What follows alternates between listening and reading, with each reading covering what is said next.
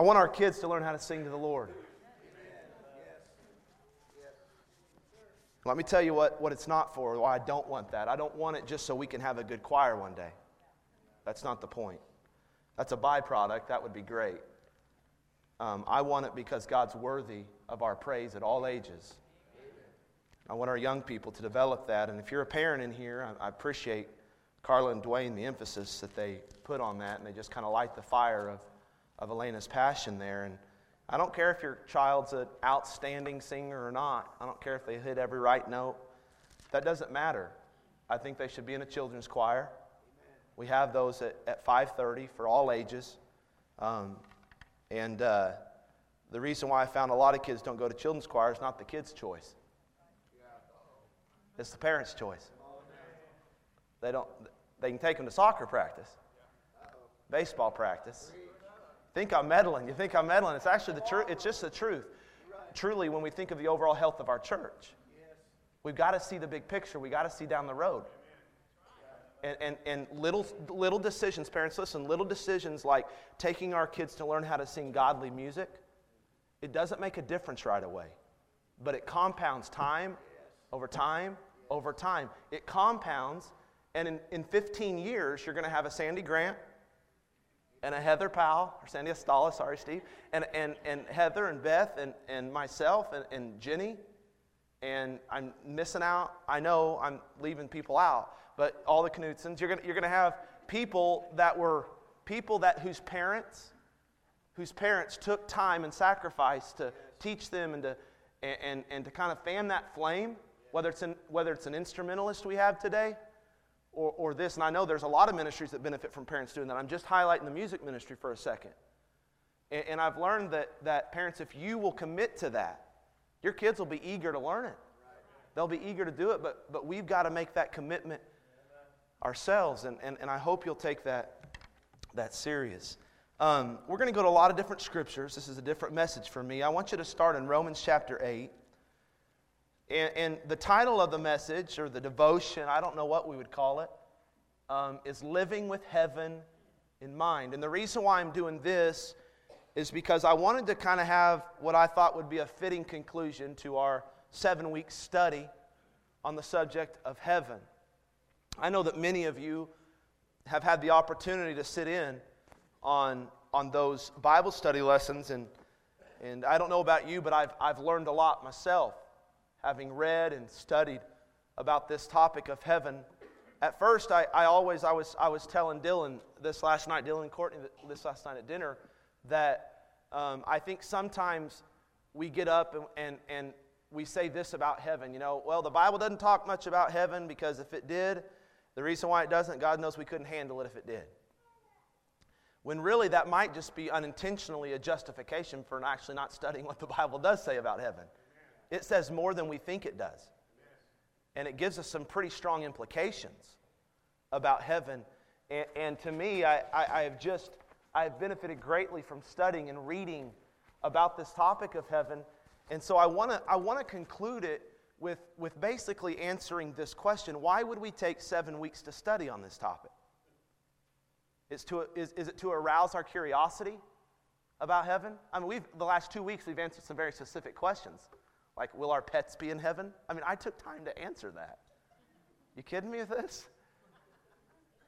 And, and, and will we be married in heaven? What about infants in heaven? And, and, so many other things that, that we've taken time to answer. Are we doing that just so we can uh, uh, uh, satisfy our, our curiosity that's, that's been aroused about this topic that we think the Bible says nothing about? Is it because we don't learn about heaven so that we're smarter about the Bible. So we appear to be smarter about these things because we love having answers to people's questions. Well, I think it's healthy to have answers to people's questions, but that's not the motive either. We don't want to appear to be Bible smart. That's not the goal, though it's good to know these things. It's because the more we think about heaven, the more we study about heaven, the more we sing about heaven, the more we live with heaven in mind. And it's really dangerous if we don't live with heaven in mind. And it's really beneficial if we do live with heaven in mind. How many have ever been to, to an aquarium?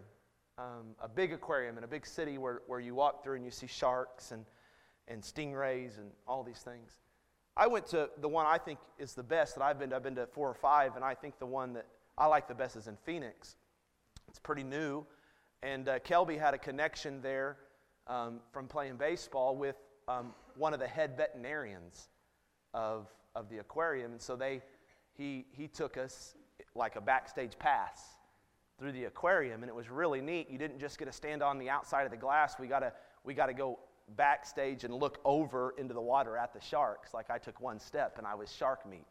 Um, it was really, really neat, some of the things we got to see. But as I was walking through that, perhaps as you've walked through that, maybe you have felt looking at those fish inside that glass box as though something's wrong. Like they don't belong there. It's not their real home. Fish weren't made for a giant aquarium. They were made for an endless ocean of water. And, and maybe the fish don't know any better, but I wonder if their instincts at all tell them this, this is not my home. I don't belong here. I know my instincts tell me that this world isn't my home. Something inside of me says there's something better. And we know that um, not just instinctually, we know that biblically it's called heaven, but the Bible does confirm this instinct that, that this world is not our home, and it does it in Romans chapter 8. Look at it in verse 22. For we know that the whole creation groaneth and travaileth in pain together until now. And not only they, but ourselves also, which have the first fruits of the Spirit. Even we ourselves groan within ourselves waiting for the adoption, to wit, the redemption of our body. When's the last time you groaned for heaven? I'm not talking about you made a public spectacle of the fact, like, I can't wait to get there. But something inside of you was groaning and straining and reaching for a better place, a better circumstance, a better world. Maybe it's been during the study. I know, at least for me, I'm 34 years old, and I feel like I have some life behind me, and I hope I have just as much of life ahead of me. And if I'm honest, um, I love, I love living. I love being alive. I, I'm not to the stage of life where where I've experienced everything my, my earthly heart wants to experience. And so selfishly, I think sometimes I can do without heaven for a little bit longer. And I know some of you grandparents and older probably have seen so much more than I've seen and experienced so much more than I've experienced. And there are probably more times than not, or more times than me at least, that you groan. Man, I want heaven. But there have been times, even in my young age, where, where I've groaned for heaven. Typically, it's during difficult times. Because I, know the, I know the Bible says heaven will have no difficult times. So there have been times where I've, where I've been at a funeral, whether conducting the funeral or, or whether it's been a funeral of somebody I loved, and I couldn't help but groan in my spirit, thinking, man, I can't wait for no more funerals. There have been times when I've had earthly frustrations with people and disappointments. And something groans in me saying, I can't wait for the day when people won't let me down. People won't make me mad. And we won't disagree. I don't know when the last time it's been for you where in your body you just groan for that adoption to, re- to, to with the, the, the redemption of your earthly body into a resurrected heavenly body. But then, if we're honest, there are probably times when heaven really isn't on our mind.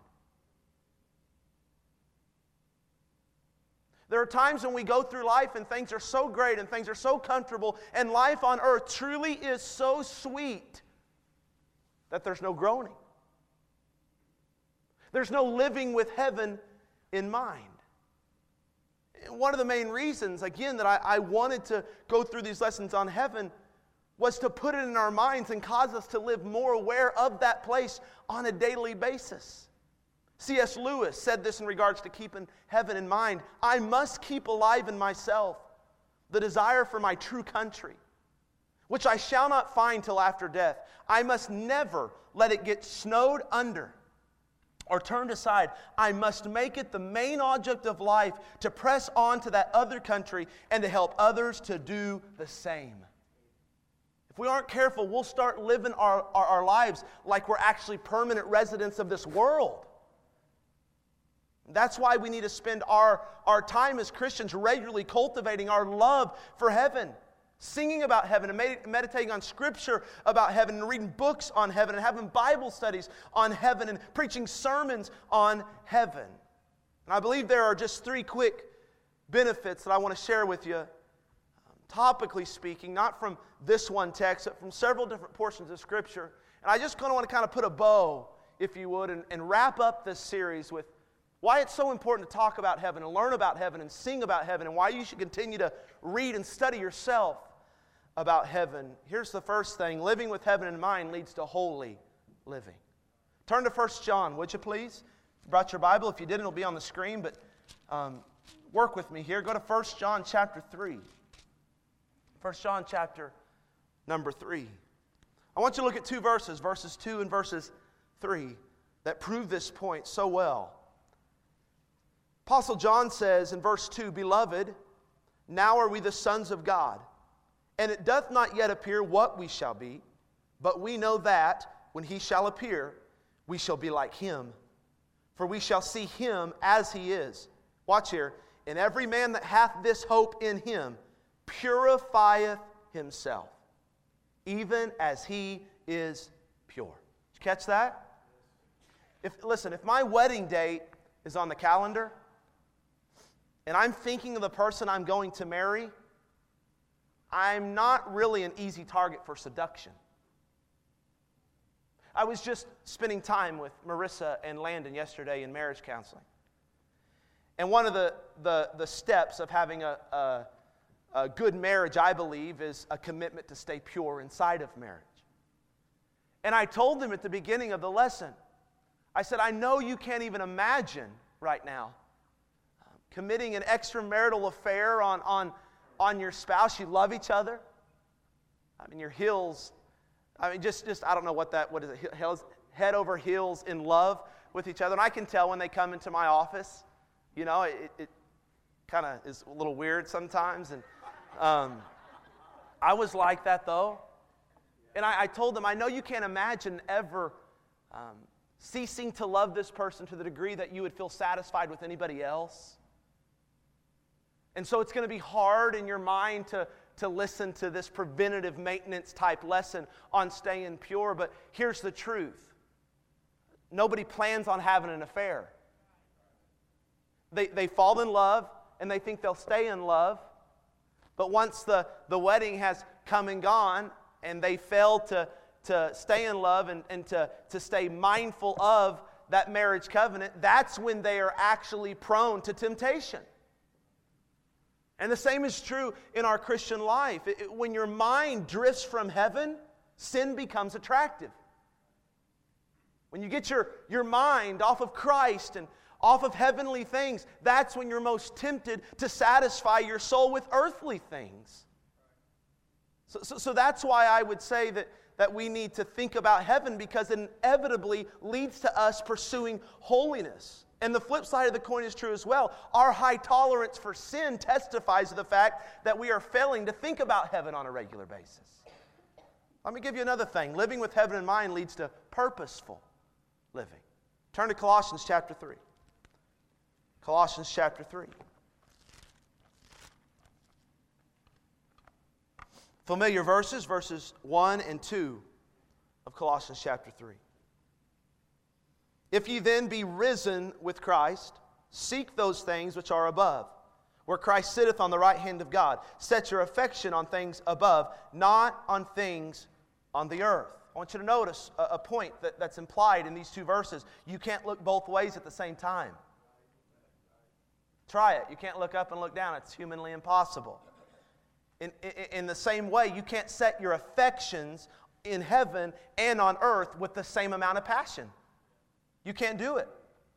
And did you notice the word Paul chose to, to use? He, he used the word affections. He's talking about the things you love, the things you cherish, the things that move you, the things that, that you think about the most. Why did Paul start with affection? Why is that a determining factor? Because he knew that your affection determines your attention. What you live for is determined, about what, is determined by what you think about the most. What moves you the most on the inside, what you're focused on the most. That's what Solomon says as a man thinketh in his heart, so is he. Listen, church, living with heaven in mind, it will ultimately affect your activities, it will affect your ambitions, it will affect your recreations, it'll affect your hobbies, it'll affect your friendships, it'll affect the way you spend your time, it'll affect the way you spend your talent, it will affect the way, it will, uh, affect the way you spend your money. If you're not using your talent for the Lord, you're not plugged into a ministry making a difference for the kingdom of God, you're not living with heaven in mind. If you're not using your time wisely for the Lord, you're not living with heaven in mind. If you're not giving to God of, of, of your material possessions, your time, and your offering, listen to me, you are not heavenly minded like you should be. Think about it. When, when, if you truly believe that, like we studied, of all the pleasures and, and, and all the unending beauty and, and amazing adventure that's going to be on the new earth, are, are you really content to spend all your evenings staring at reality TV, sitcoms, and sporting events and social media? I mean, even if you keep your eyes off of impurities, how much will you really want to invest in things that don't really matter if you're living with heaven in mind, knowing what it awaits, what awaits you there? I mean, think about it. When we realize the pleasures that await us in God's presence, we'll forego lesser pleasures now. We, we, we, we try, to, try to get these worldly pleasures because we're not even anticipating the pleasures that await us in heaven. You can do without 70 years of earthly wicked pleasures on earth because you're going to have an eternity of pleasures in heaven. The same is true for possessions. When you realize the possessions that await you in heaven, you will gladly give away possessions on earth so as to store up treasures in heaven. You won't hold on to your money so tightly. When you realize the, the, the power that is offered to us as rulers in God's kingdom, listen, a power that we couldn't handle now, but the power that we'll be able to handle with, with humility and responsibility, then we can forego the pursuit of power and promotion down here. If you don't get the promotion that you applied for or the position that you applied for, it's okay. You'll hold a lot of power in heaven one day. Power that you will utilize for God's glory serving Him. I'm not trying to say that living with, hev- living with heaven in mind means we have to cease having fun on earth. God knows somebody can become so heavenly minded that they're of no earthly good, but it does mean we live with more purpose. One more. Living with heaven in mind leads to thankful living. Hebrews chapter 13.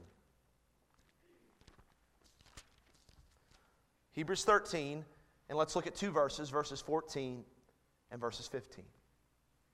Pastor quotes as one of his favorite verses to quote is verse 15. But I love this in its context. Verse 14 gives us that. For here have we no continuing city, but we seek one to come. That's the New Jerusalem, that's the country of heaven. By him, therefore, because of that city that we're promised, by him, therefore, let us offer the sacrifice of praise to God continually. That is the fruit of our lips, giving thanks to his name. Look up here. Has there been a time in studying these lessons where you've learned something about heaven, where it's just caused you to, to even sigh with relief in your heart? To, to be thankful. Wow, I'm, I'm thankful that's true about heaven. I, I, I wonder, I wonder if, if the reason why sometimes we complain and we grumble and we're moody and we're irritable, maybe it's because we really aren't living with heaven in mind. We get so caught up with what's happening down here, it affects our emotions so much, it affects our attitudes so much that not once in the day have we even thought, I'm glad when I don't have to mess with this stuff anymore. and we can live with heaven in mind, thanking God for that promise. I asked you a question what about heaven makes you thankful? So I just want to have a short time of thanksgiving. That is the fruit of our lips, giving thanks to his name. Very focused. What about heaven that you've learned in this series? Or something more, more specific to your own life or your own loved one or, or whatever the case might be. But the one thing you could pick above the rest that says, you know, that one thing makes me most thankful. Um, and I know, universally speaking, let's, let's all say that seeing Jesus is going to be the best thing. We get that, we understand that. Um, but let's go, let, let's go beyond that to the other things we've learned about heaven. Not that, not that I'm, I'm minimizing that, that is the best thing. But uh, other than that, what about heaven particularly just makes you want to praise God? Just raise your hand and speak up, Pastor. Well, from today's study about family in heaven, it's the fact that I T- as he was. Yes, You know, me as his dad. Important. that's right. If you weren't in the lesson this morning, we answered the question will there be families in heaven? Maybe not family units like we know them, uh, secluded in their own home. Maybe so, maybe not. But we will always know that TJ was his son and my brother. And TJ will recognize me as his brother. Because, listen, the new heaven and new earth, it doesn't erase history, it culminates history. And I'm so thankful for that. That to me, that brings relief to me. Brother Kent, speak up. No more sorrow, no more pain. Who agrees with that? Amen. Praise his name. Fruit of our lips, giving thanks to his name. Who else? Yes, Virginia. I learned something today, and that is that um, there will be children, and I have a baby heaven, and the idea to watch that that soul grow up. Um, Yeah. Isn't that great? We talked about the fact that, will there be infants in heaven? Well, we know there will be infants in heaven. They'll, they'll be with the animals, it says in Isaiah 6 or 11. And, and then, which, which really probes the question well, will, will they be infants when we see them? And, and I, I think there's some implications so as to point to the fact that God might just let those ladies, those women who have had miscarriages or stillborn babies or whatever the case might be, He might let them remain infants so that those mothers will be able to see them grow up and, and experience that opportunity and privilege that they never had on this side of heaven. Isn't it that just like God to do that? Yeah, God chose to take those babies. That's God's choice. That's not an accident. God didn't mess up. So it makes sense to me that if God took them, that, that maybe He has, for those particular mo- mothers that had to go through that, they're going to be able to see their kids grow up in a perfect world. So, ladies, if you've been through that, um, maybe you can hang on to that and know that, that God might, might be rewarding your sorrow down here with a wonderful child up there. Be awesome. You won't have to keep him from lying, stealing. You want to slap his hand and say, share? Miss Cindy? No sickness. How many say amen to that? I can't wait for that. Yes, Miss Deanne? No sin. Yeah, I don't even know if we understand the gravity, the depth, when she says no sin in heaven. Like we won't wrestle once with an unholy desire. We won't even be uncertain about our desires. Is this good or is this bad? Is this good or is it best? No, we, we won't ask those questions anymore. Our desires won't be able to lead us astray. Hmm. Yes, ma'am. thing that boggles my mind is I think about, you know, we have great relationships down here and talking about how much more fulfilling our relationship will be in heaven with Christ. Yes. It, it boggles my mind. Yeah.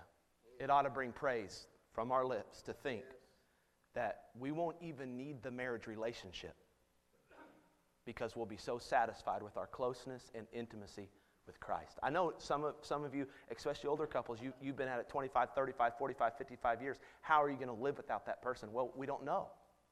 Other than to say you're going to be so intimately close with Christ, you won't even feel the void. You'll know they were your wife. I think the best friend type thing will transcend earth and, and it will, the principle of continuity, continuity will go into the new earth. But, but it boggles my mind too, Miss Cindy, that we'll actually have that kind of relationship with Christ where we'll be satisfied so much we don't need the marital relationship. One of the only things that, that, that was the exception to the principle of continuity is that marriages that God created before the curse won't be in the new earth. We won't need it. Miss uh, Sheila. Mm.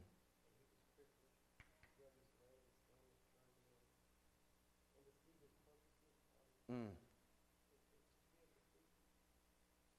Amen. Yeah. Yeah. No more closed caskets. Truly. That's awesome. For the Dewey? No more worn out bodies. All God's people said? Amen. No more Mondays. Who had their hand up over here? Brother, jo- Brother Johnny and then Miss Melanie. What uh, spoke to me this morning was the family reunion. And uh, I, when we go to heaven, we're going to have a never-ending family reunion. I get excited when we get to go to family reunions and we get to a family together and we get to catch up. I, I look at it as we're going to have a big family reunion and we don't, it's not going to end. I'm not going to have to get to that day and now we can go back home. Yeah. It, it's never going to end. It's great. Miss Melanie? I think you're being there from pieces that I read up on some and I, no more worrying about little things or safety of people, or whether they're gonna do the right thing Yeah. when they get to a point that they have to make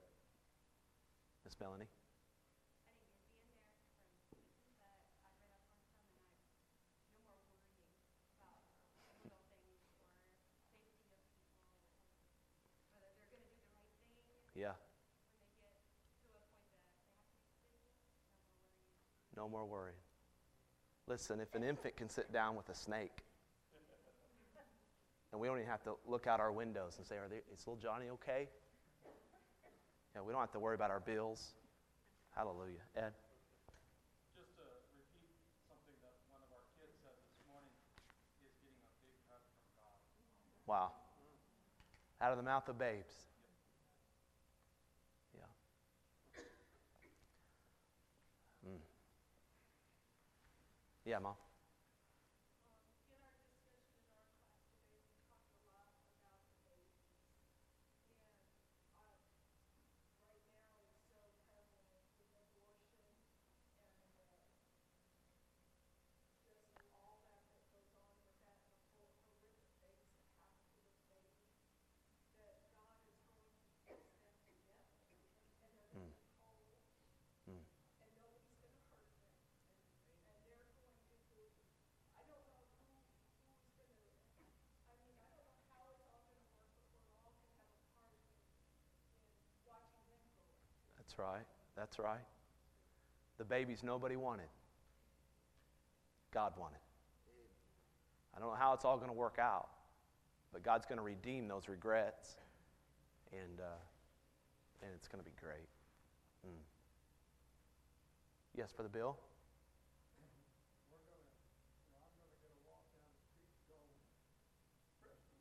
Amen.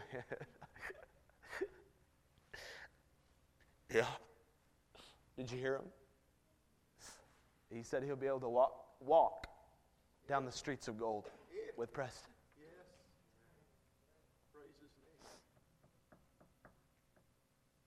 I used Preston last, last week in our, in our lesson. I said the same thing. I, with all the energy that he has in a wheelchair, can you imagine him when he has the full strength in his legs, his personality plus his energy?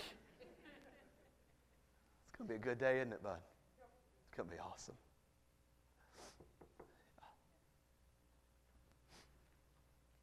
Who else? These are good tears, good tears. Yes, Beth?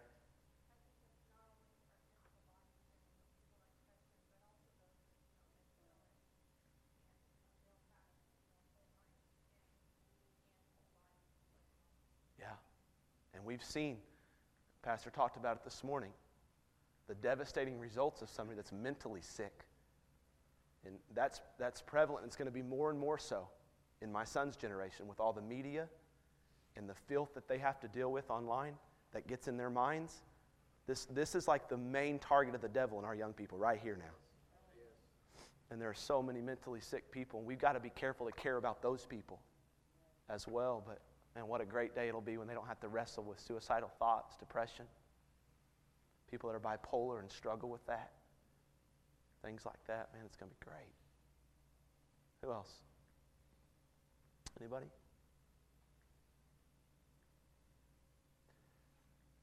You might think, I, I want you to do this before we're done. I want you to think of maybe a day recently or a day you've had in your life where you've thought this to yourself man, it can't get any better than this. Maybe you went, it was your honeymoon, your wedding. Maybe it was the, the birth of your first child. Maybe it was just like, like it was for Jenny and Kevin and I the other day, where we were just sitting in our home together watching TV, and I looked and I thought, it just doesn't get better. Sometimes I feel that in this church. There's some church service, and the choir sings, and people sing, and everybody sings, and there's a message, and I think, I just want to bottle this up. Amen. Like, it doesn't get better than this. Yeah, actually, it does. The most ordinary moment on the new earth, the most ordinary moment on the new earth is, ex- is uh, unbelievable as compared to our most extraordinary moments on this earth. And so, those moments on this earth that you want to bottle up, just imagine that every day, all day, forever. And the next time, listen, the next time you want to get discouraged and down and cranky and disappointed, just think about heaven. Next time you get upset at God for what He's allowed you to go through on this side of heaven, get your, your nose in the last part of Revelation and understand everything He's going to let you experience on that side of heaven. You can't get mad at God for things that He does and allows in your life here. When you understand what He is going to allow in your life for all of eternity up there, you can't get mad at God. It's not fair. He's done too much for you.